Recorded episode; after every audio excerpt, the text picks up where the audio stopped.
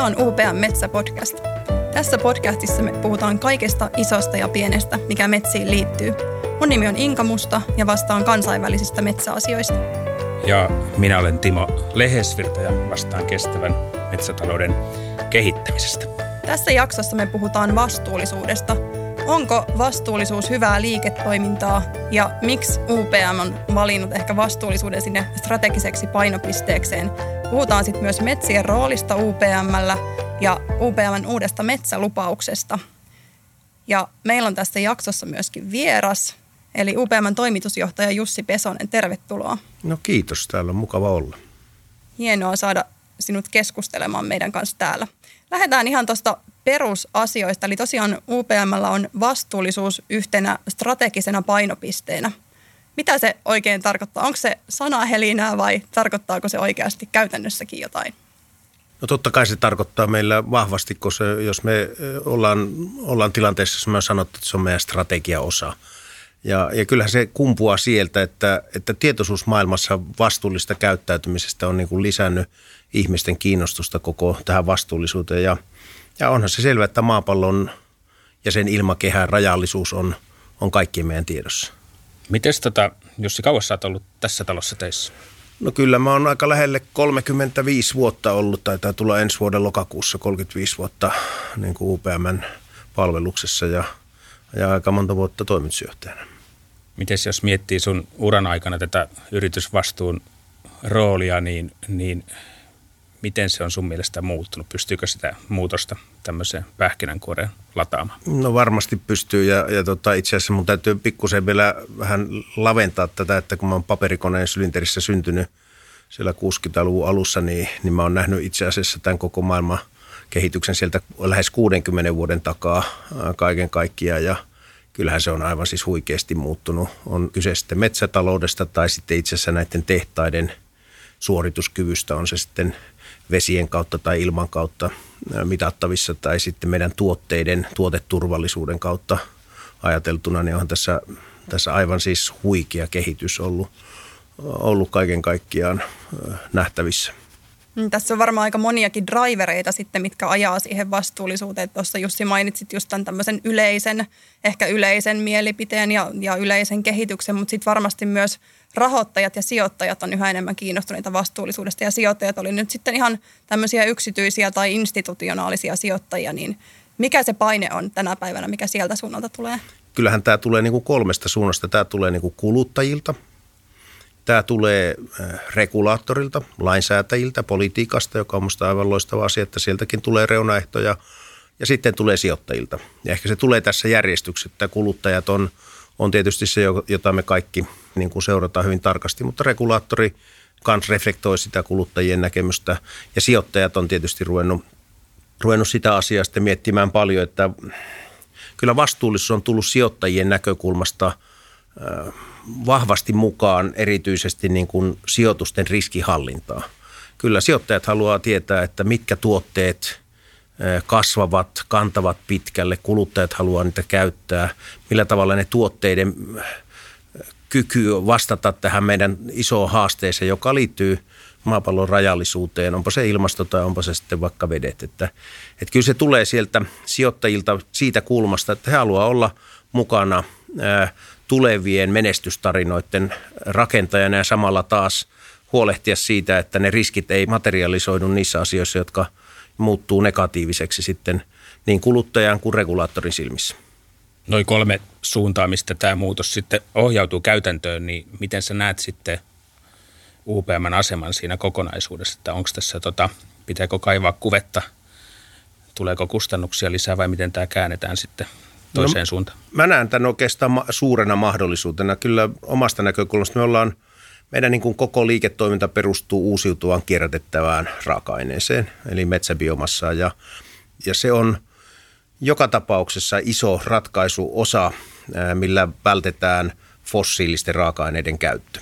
Se kuitenkin, jos me katsotaan niin kuin ilmastonäkökulmasta tätä, niin kyllä se iso ratkaisu tulee siitä, että mitä vähemmän me kaivetaan maasta fossiilisia raaka-aineita. Ja, ja silloin pitää huolella vastuullisesti käyttää niitä biologisia voimavaroja, mitä maan pinnalla sitten valmistetaan, ja siellähän on kierrätys ja sitten hyvin hyvä tehokkuus siinä raaka-aineen käytössä, että kaikki niin kuin tähteet, jätteet käytetään hyödyksi sitten niin kuin meidän, meidän niin kuin tulevien tarpeidemme. Onpa se sitten hygienia, onpa se sitten megatrendejä, jossa, jossa hygieniaa, tuotteita tarvitaan enemmän, tai sitten tämmöinen e-kauppa, jossa nettikaupassa tarvitaan entistä enemmän pakkauksia, merkintää ja, ja uudenlaisia tuotteita, ja niiden pitää olla vastuullisesti ja, ja kestävästi valmistettuja.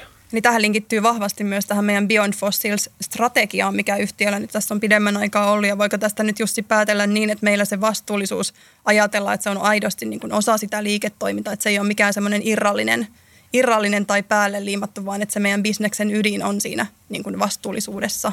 No se on yksi ytimistä. Siis totta kai meillä on, niin kuin, mehän mietitään koko ajan, meidän vastuullisuus lähtee siitä, niin kuin sanoin, että et me käytetään raaka-aineita vastuullisesti.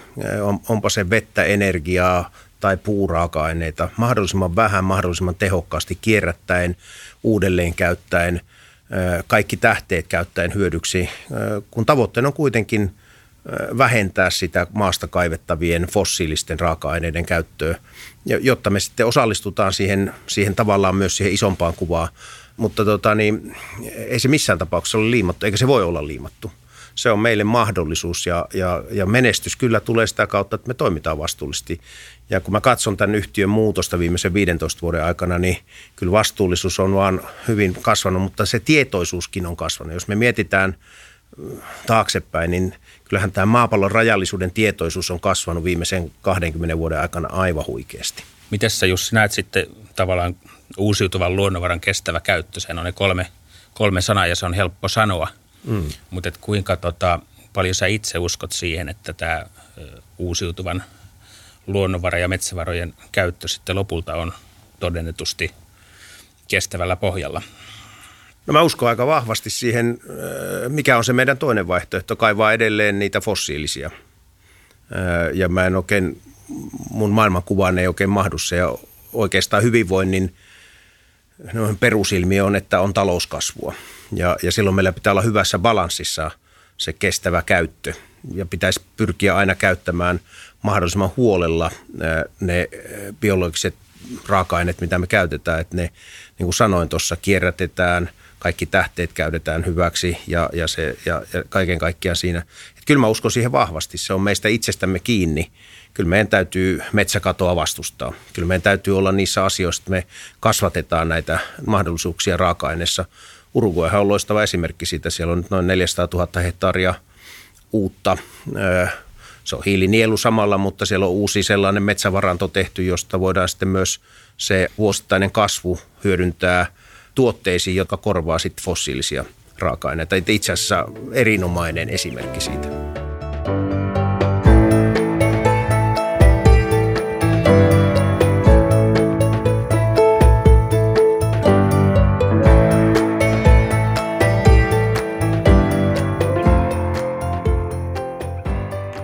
Mennään vielä niin kuin myöhemmin vähän syvemmälle tuohon metsien kestävään käyttöön ja vastuullisuuteen siinä metsien käytössä, mutta vielä tuosta tuotepuolesta ehkä, että me tuossa ennen tämän podcastin äänitystä kysyttiin vähän ihmisiltäkin kysymyksiä, että mitä he haluaisi meidän käsittelevän tässä podcastissa, ja yksi kysymys siellä sitten liittyy just näihin tuotteisiin, että mehän tehdään tässäkin yhtiössä, tehdään sekä näitä lyhytikäisiä tuotteita, on On niin kuin näitä sellusta tehtäviä tuotteita, sitten on sahatavaraa, komposiittia, kaikkea siltä väliltä, niin onko nämä kaikki tuotteet yhtä arvokkaita ja yhtä hyviä, jos mietitään tätä niin kuin vastuullisuusnäkökulmaa?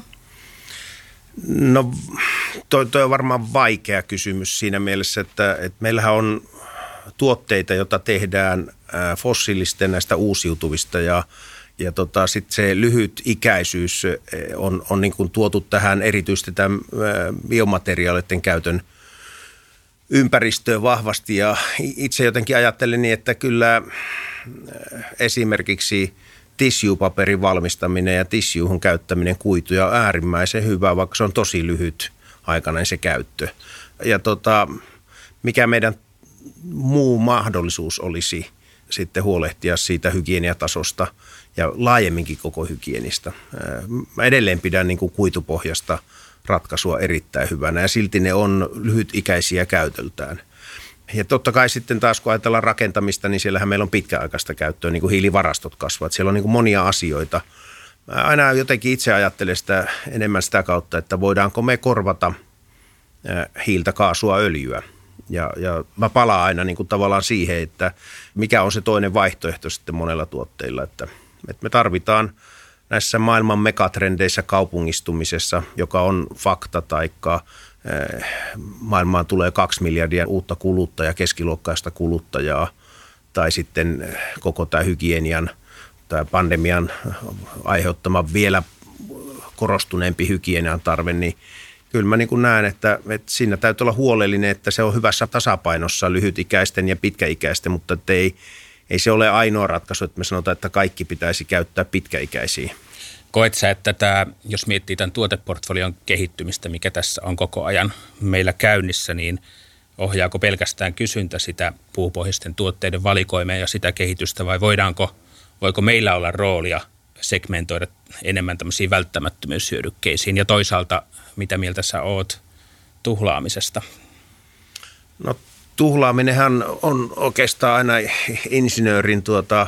Oikeastaan D N A:ssa, että pyrkii olemaan tuhlaamatta, että se, se kuuluu luonteenpiirteeseen, että yrittää olla tuhlaamatta energiaa, yrittää olla tuhlaamatta kuituja, yrittää olla tuhlaamatta vettä, vaan yrittää minimoida niiden käytön, ja se on melkeinpä D N A:han rakennettu. Ja kyllä se välillä näkyy myös kotona, että, että pyrkii siihen itsekin miettimään niitä asioita, että, että, että hyvinvointiin liittyy tietynlainen kuluttaminen kanssa, ja, ja sitten semmoinen ylikuluttaminenhan on, on tarpeetonta äh, kaiken kaikkiaan, mutta tota, ehkä tämä on se näkökulma tähän, että kyllä meidän täytyy huolehtia siitä, että me käytetään asioita tehokkaasti ja pitkäaikaisesti. Kyllä tämmöinen tilanne, jossa tämmöisen kertakauttotuotteiden kulutusta vähennetään, niin sehän on hyvä, hyvä suunta. Mm. Ja eikö se kuitenkin, niin kuin Timokin tuossa vähän viittasit, on niin, että kai me tehdään niitä tuotteita, mille on kysyntä. Että turha on sellaista tehdä, mille ei markkinaa olemassa. Ja useinhan meitä kritisoidaan sit just siitä, että puhutaan paljon innovaatioista, mutta eipä niitä näy, että silti tehdään vaan sitä sellua. Niin Jussi, mitä semmoisia hyviä esimerkkejä voisi nostaa nyt kuitenkin tästä meidän tuotekehityspuolelta? Niin, ja selluhan on itse asiassa erittäin monimutkainen tuote. Että se, että mä haluan oikeastaan tässä sanoa kaikille kuulijoille senkin, että Että se, se luon, ei ne tehtaat maksaisi kaksi pilkku viisi miljardia euroa, jos ne ei olisi erittäin pitkiä jalostamoja tai isoja jalostamoja, jotka tekee tosi, tosi monimutkaista työtä. Uusia tuotteita, ne tulee hyvin pitkälle tietysti sieltä kuluttajien näkökulmasta, mutta meille, meillä esimerkiksi hyvä esimerkki siitä on nyt tämä meidän Saksaan rakennettava Loinan tehdas sinne Leipzigin lähelle, joka tulee olemaan biokemian tehdas. Se tulee olemaan ensimmäinen läpimurto maailmassa, jossa tehdään molekyylejä puusta, pyökistä. Se on pyökkipohjaisia molekyylejä, joilla yhtäkkiä sitten ollaan tilanteessa, jossa U P M voisi tehdä kokonaan puusta vesipullon. Meidän vissypullo voisi olla kokonaan puusta valmistettu niin, että se pullo itsestään tulee tältä näistä glykooleista, josta tulee sitten se P E T-pullon raaka-aineet, ja, ja tota, me saadaan rakennettua se pullo itsestään. Tarra voitaisiin tehdä sitten meidän Lappeenrannan biofuels-laitoksen naftasta, tehdystä muovista, ja korkki voisi olla meidän biokomposiitti. Yhtäkkiä meillä on kierrätettävä ja täysin äh, fossiiliton pullo, joka vie äh, vettä kuluttajille tai maitoa kuluttajille erittäin tehokkaasti, ja, ja on, on täysin kierrätettävä, hyvin kierrätettävä ää, tuote. Että kyllä mä näen niin kuin suuria mahdollisuuksia. Tämä on läpimurtohanke, mikä meillä on menossa, ja, ja on ison mittakaavan tuote, ja, ja kyllä meidän niin kuin isot brändi-ownerit, ää, omistajat on, on tosi kiinnostuneita tästä tuotteesta, ja sen näkyy siitä. No toinen tuote sieltä ää, Saksan tehtaalta tulee olemaan tämmöinen funktionaaliset lisäaineet, ja esimerkiksi carbon black, tämmöinen hiilimusta, joka perinteisesti on tehty öljystä, kaasusta tai hiilestä. Ja itse asiassa kaikki, mihin me mustaa lähes kosketaan, esimerkiksi läppärin kuoret, niin siinä on tätä hiilimustaa eli carbon blackia. Niin se tehdäänkin yhtäkkiä puusta, joka ei ole taas öljyä, korvataan fossiilisia raaka-aineita. Tai autorenkaat. Autorenkaat, kumirenkaat ei niin kuin Öö, luonnostaan ole mustia, vaan ne värjätään mustiksi. Ja, ja tota, me ollaan yhtäkkiä tuomassa tuote, joka on täysin uusi, joka on jopa suorituskyvyltään, pienhiukkaspäästöiltään tai niin parempi kuin nämä perinteiset ja, ja sitten se ei ole fossiilinen. No esimerkiksi hän kuulostaa hyvältä ja rohkaisevilta, mutta miten sä omassa asemassa tätä muutosvauhtia, miten sä sen itse, itse koet, että me ei ihan tänään vielä voida näitä meidän kännyköitä kompostiin heittää, että tämä elektroniikan biohajoavuus on vielä, vielä edessäpäin, että onko tämä muutosvauhti, miltä se vaikuttaa? No toisaalta sitten kännykät ja koko tämä digitaalinen maailma on vähentänyt paperin kulutusta ja tarpeetonta paperin kulutusta, että, että siellä on myös positiivisia asioita, asioita olemassa. Muutosvauhti on minusta hyvä ja, ja jos tehdään todellisia innovaatioita, niin me puhutaan aina innovaation kaupallistamiseen siltä ideasta niin noin viisitoista vuotta. Ja niin on käynyt meillä U P M:ssäkin oikeastaan näissä meidän tämän hetken kaupallistamis- tai innovaatiossa, mitä meillä on. Ensimmäinenhän meillä kaksituhattakuusi aloitettiin vahvasti sen biopolttoaineiden kanssa ja kaksituhattakaksitoista päätettiin tehtaan rakentamisesta. kaksituhattaneljätoista se valmistui, kaksituhattakuusitoista se oli niin kuin kaupallisessa käytössä ja sen jälkeen erittäin hyvin kannattavaksi saatu laitos. Samanlainen meillä on ollut näissä biomedikaaleissa, eli lääketieteen, onpa se sitten se haavahoitotuote, joka kesti kolmetoista vuotta siitä ideasta siihen, että päästään tämmöiseen matriisiin, joka, joka tota palovammoja hoitaa vähintäänkin yhtä hyvin kuin muut kuitupohjaiset kuin tämä, mitä me käytetään, joka on nanosellupohjainen. Hyvin mielenkiintoinen avaus, mutta kolmetoista vuotta niin kuin ideasta kaupallistamiseen. Sitten meillä on ollut tämmöinen solun kasvatusalusta, joka on Growdex, jossa kesti, oliko se nyt yksitoista vuotta kaupallistamiseen. Että kyllä innovaatiot, jos todella halutaan läpimurtoinnovaatioita, niin ne kestää noin kymmenen vuotta. Ja samalla sä rakennat yhtiöön, niin kuin me on rakennettu, valtava luottamus itseemme, että me pystytään innovaatioilla myös tekemään isoja kaupallisia muutoksia. Tämä suuri, suuri nyt muutos, joka on tulossa tämän biokemian kautta, niin se, se me aloitettiin kaksituhattayhdeksän tutkimaan ja sen jälkeen on niin kuin tehty erilaisia pilotointeja ja, ja sitä työtä vahvasti. Ja, ja nyt se on rakennusvaiheessa ja kaksituhattakaksikymmentäkaksi lopussa se on sitten kaupallisessa vaiheessa. Että kyllä niissä, Timo, menee aikaa, mutta näin se maailma muuttuu hitaasti ja silti me käytetään sata vuotta sitten aloitettua ää, ää, kakkosnelosta edelleen niin kuin, niin kuin monessa erittäin vahvastikin. Että kyllä se niin kuin tämä innovaatiosykli on kymmenen vuotta, viisitoista vuotta oleva juttu ja, ja niitä pitää vaan osata ja uskaltaa tehdä ennakkoja ajoissa. No toi plus kymmenen vuotta on kyllä meillekin Inkan kanssa tuttu metsäpuolelta, missä niin kuin tarvitaan myös yhtä päivää pidempi aika sille, että se metsäluonto muuttuu, kun puhutaan sitten puulajisuhteiden no, muutoksista. Ja se se taitaa olla Uruguayssa se kymmenen vuotta, mutta sitten täällä Suomessa onko se niin kuin kuusikymmentä vuotta? No kyllä joo. Vähintäänkin. Joo.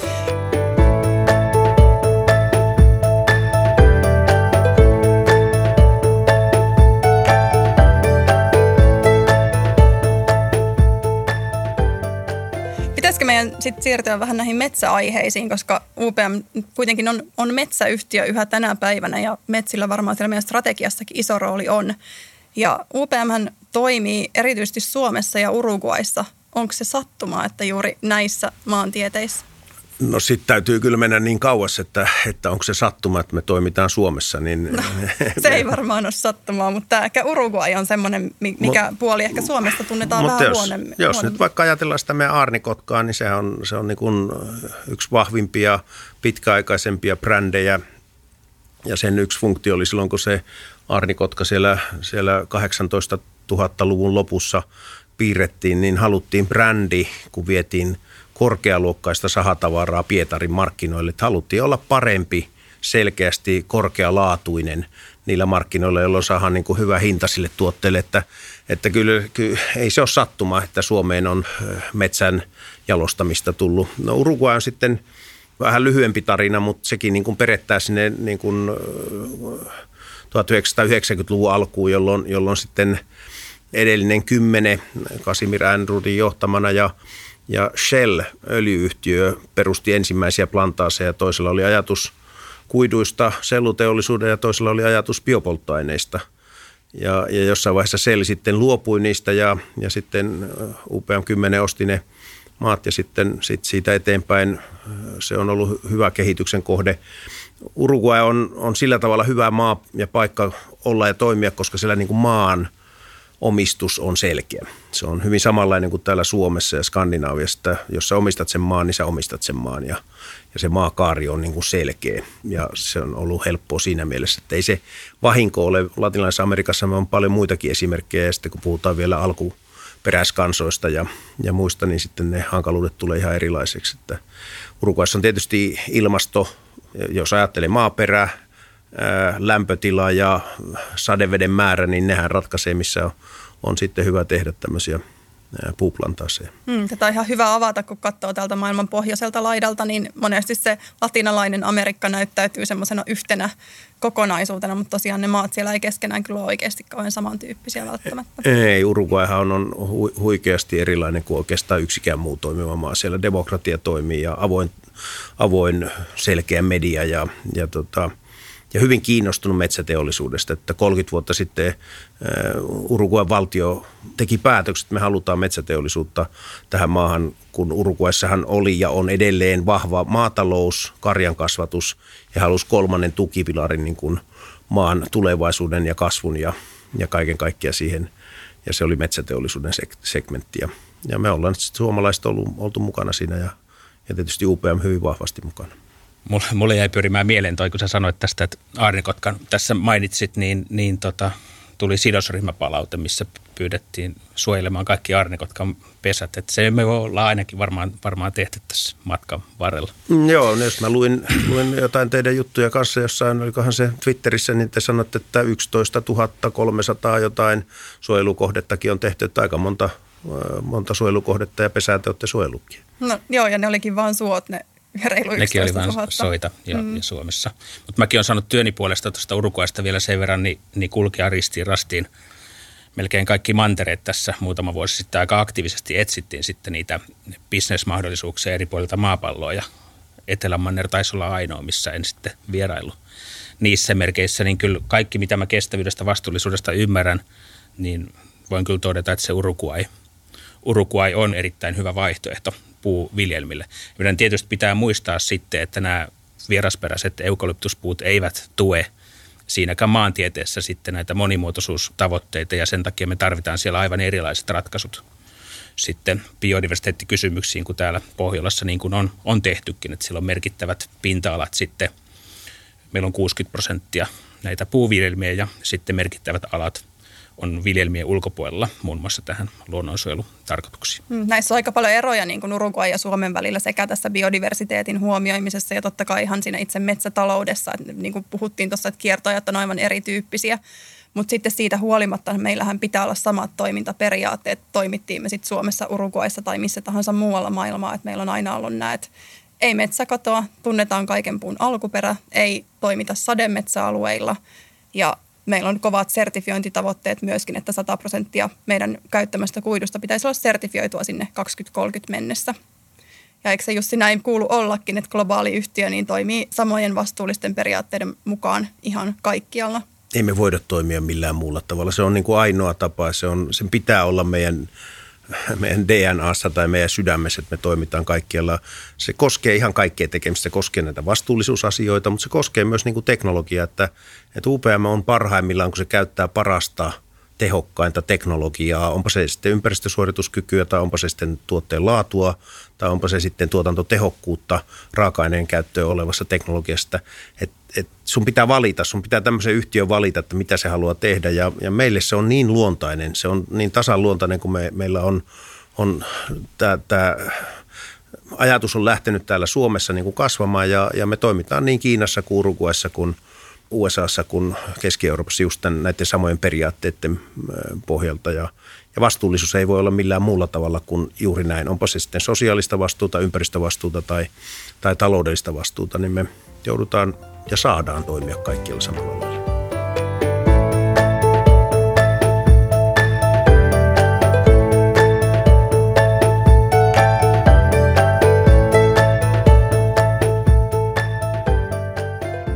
Olisin vielä kysynyt tuosta metsän omistuksesta, että mehän Suomessa omistetaan se yli puoli miljoonaa hehtaaria metsää ja Uruguayssa myös isot pinta-alat näitä puuviljelmiä, niin mikä se merkitys sille on, että me omistetaan metsiä? Miksi me halutaan omistaa metsää ja halutaanko me jatkossakin omistaa? No meillähän varmasti erilaiset syyt omistaa metsää Uruguayssa ja Suomessa, mutta lähtökohtaisesti samat. Tämä on aika ovelasti sanottu, eikö ollut? Oli. ja, Oli. ja, ja lähtökohtaisesti se ovelus tulee siitä, että, että jos sä haluat olla hyvä puuseppä, huonekalupuuseppä, niin sun pitää tuntea se tammi tai se puuraaka-aine tosi hyvin, että susta tulee todella hieno puuseppä. Niin mä uskon, että, että meillä on ihan samasta asiasta, että meidän täytyy osata se ähm, puun kemia.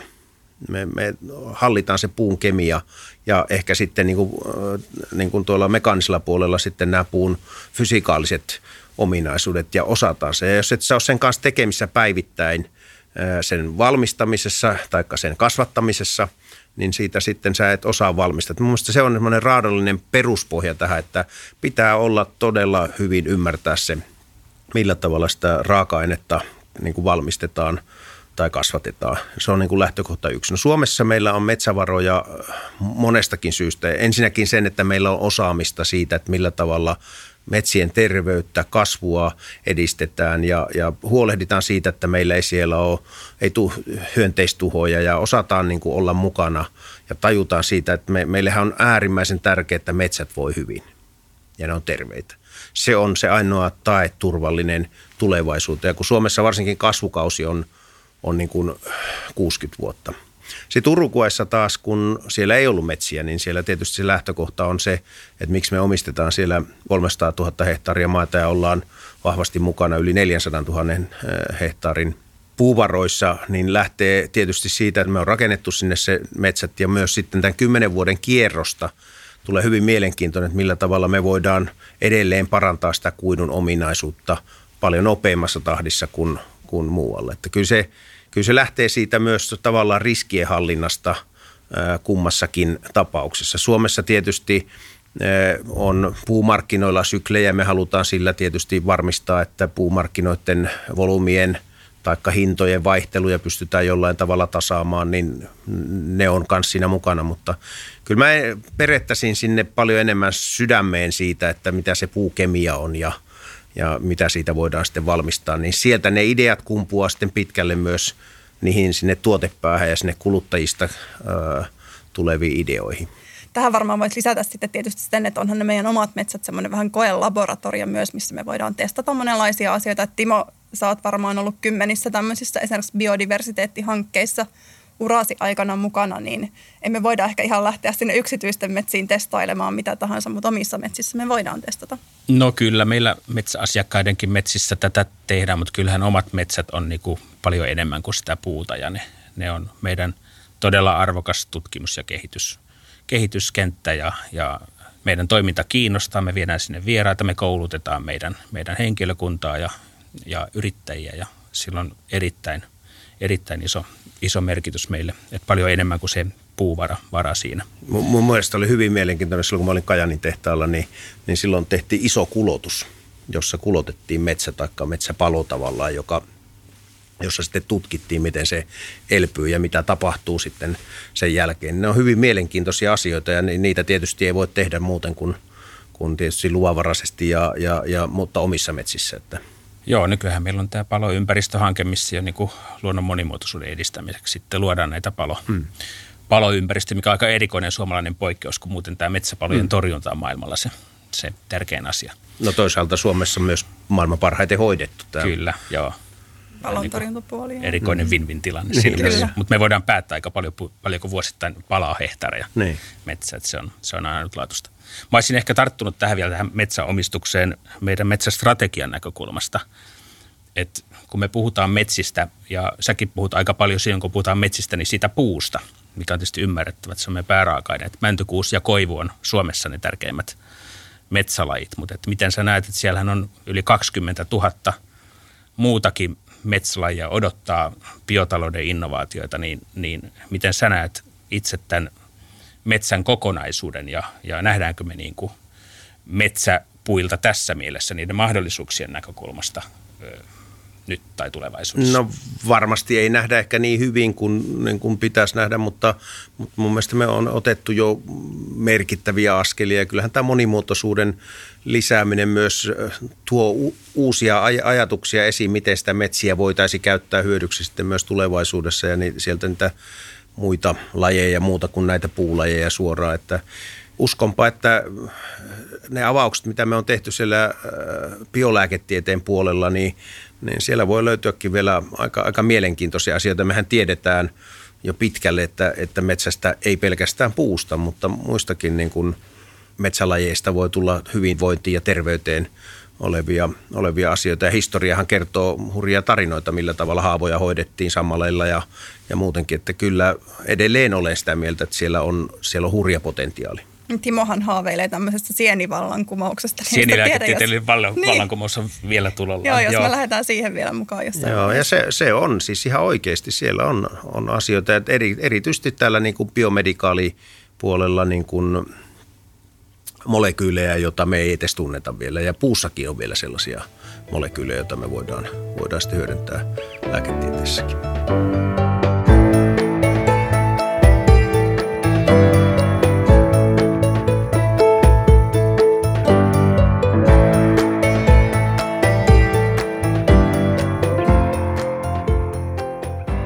Tämä meidän toiminta metsissä, niin totta kai sitä sääntelee ihan lainsäädäntö. Sitten meillä on nämä metsäsertifioinnit ja muut vapaaehtoiset keinot. Mutta sitten U P M on ehkä halunnut mennä askeleen pidemmälle ja meillä on omia tämmöisiä, ihan siis omia vapaaehtoisia sitoumuksia, kuten ilmastopositiivinen metsätalous ja biodiversiteetin lisääminen. Mihin me, Jussi, näitä tarvitaan? No kyllä me tarvitaan niin kuin moneen asiaan. Kyllähän meidän täytyy vastustaa metsäkatoa niin kuin kaikin keinoin ja Ja, ja sen takia me on näitä lupauksia myös itsekin tekemässä, että, että se, joka toimii siellä metsä, metsätalouden ympäristössä ja, ja niin kuin olen sanonut monta kertaa, että suomalaiset metsänomistajat on ilmastosankareita ja, ja, ja meidänkin pitää huolehtia siitä, että, että meillä on ne hiilinielut ja, ja tämä on nyt yksi lupaus, joka me on tehty, että meidän hiilinielut on aina positiiviset ja Ja se on sekä positiivinen niin sen raaka-ainehuollon kannalta, mutta se on varmasti hyödyllinen ja hy- hyvä lupaus ja sitoumus, joka me on tehty, tehty niin kuin ilmastomielessä. Ja, ja jokaisen meidän täytyy kantaa se oma vastuu siinä suhteessa. No luonnon monimuotoisuutta on, on, on siitä on pidettävä huolta ja kyllä niin kuin metsien pitää minusta säilyä metsinä, koska silloin ne pysyy terveenä ja ne, ne myös tuottaa ja ne, ne myös antaa meille kaikille virkistyskäyttömahdollisuuksia. Ehkä niitä Timon sieniä rupeaa sitten siellä enemmän olemaan, jota voidaan sitten kansakunnan hyvinvoinnin hyödyksi niin kuin myös, myös sitten jalostaa. Joo, tämä monimuotoisuushan on, on myös tosiaan sen metsän terveyden ja kestävyyden kannalta ihan tärkeää, että se ei ole pelkästään niin kuin, että se on vain kiva asia, vaan sehän on myös niin kuin oikeasti liiketoiminnan kannalta järkevää pitää ne metsät monimuotoisina. Mm, joo, ja kyllä mä tähän kansalliseen ilmastokeskusteluun, että sehän on perusteltua keskustella ja olla käytännössä mukana tässä globaalissa ilmastohaasteessa ja olla siinä hillintätalkoissa mukana, mutta et kovin vähän me vielä puhutaan tästä sopeutumisesta ja sen linkittymisestä metsäluonnon tilaa, minkä Jussi säkin nostit yeah. esiin, että miten metsät voivat ja miten puu siellä sitten kasvaa ja kasvattaa tätä resilienssiä ja, ja sitä kautta tämä ilmastonmuutoksen sopeutuminen on erittäin merkittävä koko biotalouden kansallinen kysymys, toisin kuin hillitseminen, joka on globaali yhteinen haaste, missä on muitakin päättäjiä mukana. Ja se, sehän me nähdään tavallaan, ja, ja joka mekin niin kuin yhtiönä aika harva tietää, että tehtiin silloin, kun Uruguayn tätä kakkoshanketta suunniteltiin, niin mä halusin ymmärtää, että, että mit, mitkä tulee olemaan ilmastovaikutukset Uruguayn vesitilanteeseen ja muutenkin niin kuin metsien tilaan, että tuleeko niin kuin, millä tavalla niin kuin erilaiset skenaariot tässä ilmaston lämpenemisessä, joka on tapahtumassa, millä tavalla se vaikuttaa, että onko meillä kolmenkymmenen vuoden päästä siellä niin kuin joissa hyvä vesivirtaama ja, ja kasvaako puut edelleen ja tota, U P M:n näkökulmasta tosi hienoa ollut, että, että sekä Suomi että Uruguay on niitä voittajia, kun me, me nähdään jo nyt, että, että Kaliforniassa metsiä palaa vahvasti ja se stadi, joka me tehtiin Ilmatieteen laitoksen kanssa ja aika monen kanssa, niin sehän osoittaa aika, aika haasteellisia ilmastonmuutoksia Etelä-Eurooppaan, Kaliforniaan ja moneen muuhun paikkaan. Että, että kyllä se vaikuttaa meihin ja varmasti vaikuttaa meidän metsän terveyteen, että jos lämpötila vähitellen kasvaa ja, ja sen takia tämä Y K:n tämä Global Compact niin kuin lead, mihin me ollaan sitouduttu, niin yhden pilkku viiden asteen ilmastositoumukseen, niin, niin, niin se on äärimmäisen tärkeää, että, että jokainen ottaa sen ja, ja hyödyntää, koska ne näkyy meilläkin. Ne näkyy varmasti suomalaisissa metsissä ja, ja, ja, ja suomalaisten metsien terveydessä, joka tarkoittaa, miten metsät voi hyvin, niin, niin myös sen tuottokin sitten on, on siihen liittyvä. Joo, ja varmaan just kun tehdään tämmöistä isoa investointia, mikä meilläkin Uruguayssa nyt on, niin eihän me tietenkään voida katsoa vaan sitä nykytilannetta, vaan sen investoinnin pitää olla hyvä ratkaisu myös sitten vuosikymmenen päästä tai kahdenkin vuosikymmenen päästä. Niin, se taisi olla kaksikymmentä kahdeksankymmentäseitsemän, mihin asti me tehtiin tämä niin kuin, niin kuin skenaario, että, että kyllä sinne niin kuin aika monta vuosikymmentä pantiin väliin. Ja toihan on toi tärkeä nosto, toi, että ilmasto, kun puhutaan ilmastosta, niin miten paljon se onkaan vesikysymys, ja silloin puhutaan paljolti kahdesta asiasta, sadannasta ja virtaamista, ja miten se vaikuttaa ihmisten mahdollisuuksien olla ja elää ja viljellä ja harjoittaa liiketoimintaa. Ja metsiin kanssa sitten, että mikä on lämpötila ja mikä on maaperä ja mikä on sadanta sitten, että näin se on. Tämä metsien käyttöhän on semmoinen asia, mikä tuolla kansalaisille ja kelle tahansa, joka tuolla meidän, meidän maassa liikkuu, niin on aika näkyvä ja usein herättää tunteitakin niin, ja keskustelu metsistä on aika tiukkaa välillä, niin miten sä Jussi näet semmoisen niin kuin kritiikin roolin? No minusta avoimeen yhteiskunta kuuluu kritiikki ja, ja tota, meillä on, meillä on vahvat sitoumukset, meillä on korkeat standardit, millä tavalla me toimitaan, mutta en ole vielä törmännyt hirveästi ihmisiä, jotka olisivat virheettömiä. Että, että kyllä meillä tapahtuu virheitä, inhimillisiä virheitä ja, ja, ja meillä on kuitenkin se tarve hoitaa asiat hyvin ja, ja korjata ne asiat, joita me huomataan. huomataan. Minusta avoimen yhteiskuntaan kuuluu se, että meillä on kritiikkiä ja, ja, ja meidän täytyy myös niihin reagoida sitten ja kyllähän se on meille varmaan jokaiselle ihmiselle aiheellista, että aina saa palautetta ja, ja pyrkii korjaamaan toimintaansa sen mukaisesti. Ehkä, ehkä se ainoa, josta joskus mietiskelen, että huono kello kauas kuuluu ja hyvä kello ei oikeastaan mihinkään, mutta, mutta se ehkä on näinkin, että se jolla on, niin on, niin onnen kätkökö, että jos on, tekee hyvin, niin, niin ei sitä tarvitse nyt sitten kaikille kertoa, mutta, mutta näin se on, että, että se kuuluu tähän ja, ja mun mielestä aivan aiheellisia, hyvin useasti aiheellisia kritisoinnin kohteita ja sitten niitä korjataan ja tehdään huolella työmme. Ja mikä sun mielestä on, Jussi, vai voiko sitä edes määrittää tämmöistä sopivaa tasoa? Meillähän on se lainsäädännön taso joka maassa, ohjaaminen, toiminta ja sitten meillä on varsinkin näissä metsätalouden käytänteissä on aika iso kerros sitä vapaaehtoista toimintaa sen lainsäädännön päälle, että onko niin kuin tämä yritysvastuu ohjautumassa ja ennen kaikkea metsäsektorilla siihen, että se vapaaehtoisuuden osuus perustussa sitten standardointiin tai johonkin muuhun, niin että se kerros on nyt tietyn paksunen ja mitä sille jatkossa tapahtuu, että miten sä näet tämän kehityksen? Tämä on hy- hyvä kysymys ja niin kun, millä tavalla tätä ajatusta niin kun laajentaisi, niin mä oon kyllä ollut aina oikeastaan sitä mieltä, että ihmisten pitäisi olla aktiivisia itse huolehtimaan hyvästä toiminnasta ja lainsäädännön pitäisi olla tietysti minimitaso kaiken kaikkiaan ja, ja kai se olisi tosi huono kehitys, jossa niin kuin yhteiskunnat vaan niin kuin ajattelee, että ei yhtiöihin eikä yksilöihin voi luottaa, vaan meidän pitää kiristää kaikkea lainsäädäntöä, koska silloin tahtuu tapahtua niin, että viiden prosentin virheillä yhdeksänkymmentäviisi prosenttia hyvistä toimijoista kärsii sitten kanssa. Ja, ja tota, ei ole kuitenkaan sellaista yhden koon toimintaa, että, että se mikä on Lapin metsissä tarpeellista, niin välttämättä ei ole Etelä-Suomen metsissä samalla lailla käytäntöä. Ja jos sitten lainsäädännöllä ne kaikki lukitaan, niin siitä tulee kanssa monesti vaan keskinkertaista, ei tule ei tule hyvää. Mm. Et, et se liittyy kyllä tavallaan niin kuin tämmöiseen, mä ajattelen sitä hyvin pitkälle niin kuin kuluttajavetoisena, että kyllä kuluttajat määrittelee myös sitä tasoa, että millä tavalla täytyy toimia. Ja, mutta se koskee meitä yksilöitä, kun se koskee yhtiöitäkin ja Ja sen takia mä aina ajattelen sitä lakisääteisestä, että se on minimitaso, mitä pitää olla ja, ja, ja tota, paljon sen päälle pitää rakentaa erilaisia asioita, mutta huolella ja viisaasti ja jatkuvan parantamisen kautta, että ei ole mitään myös semmoisia mekahyppyjäkään.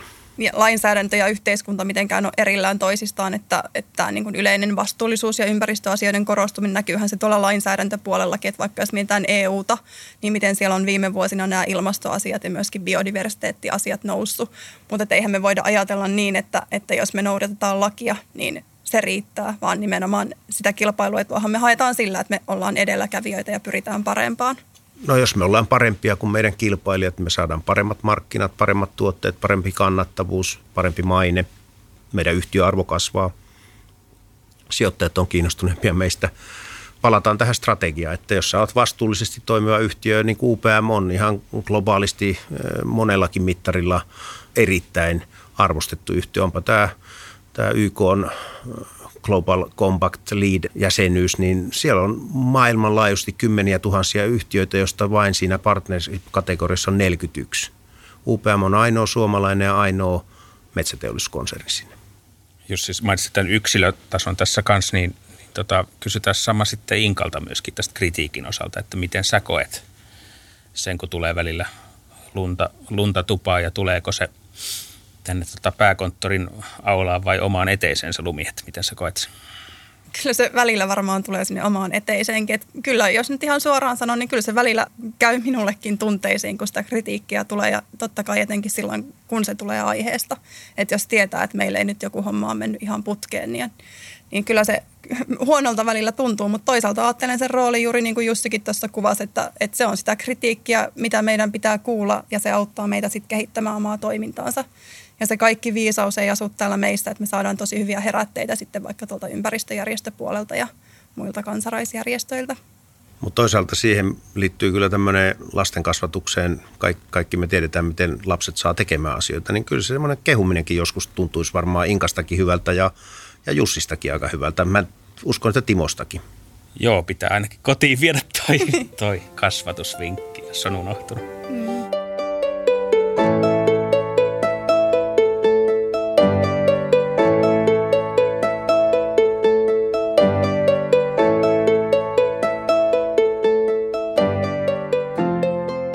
Podcastissa aina perinteisesti ollut tämä viikon laji ja, ja vieras on sen sitten saanut esitellä, niin Jussi vähän ennakkovaroitettiin, niin oletko ehtinyt valita suosikki metsälajisi?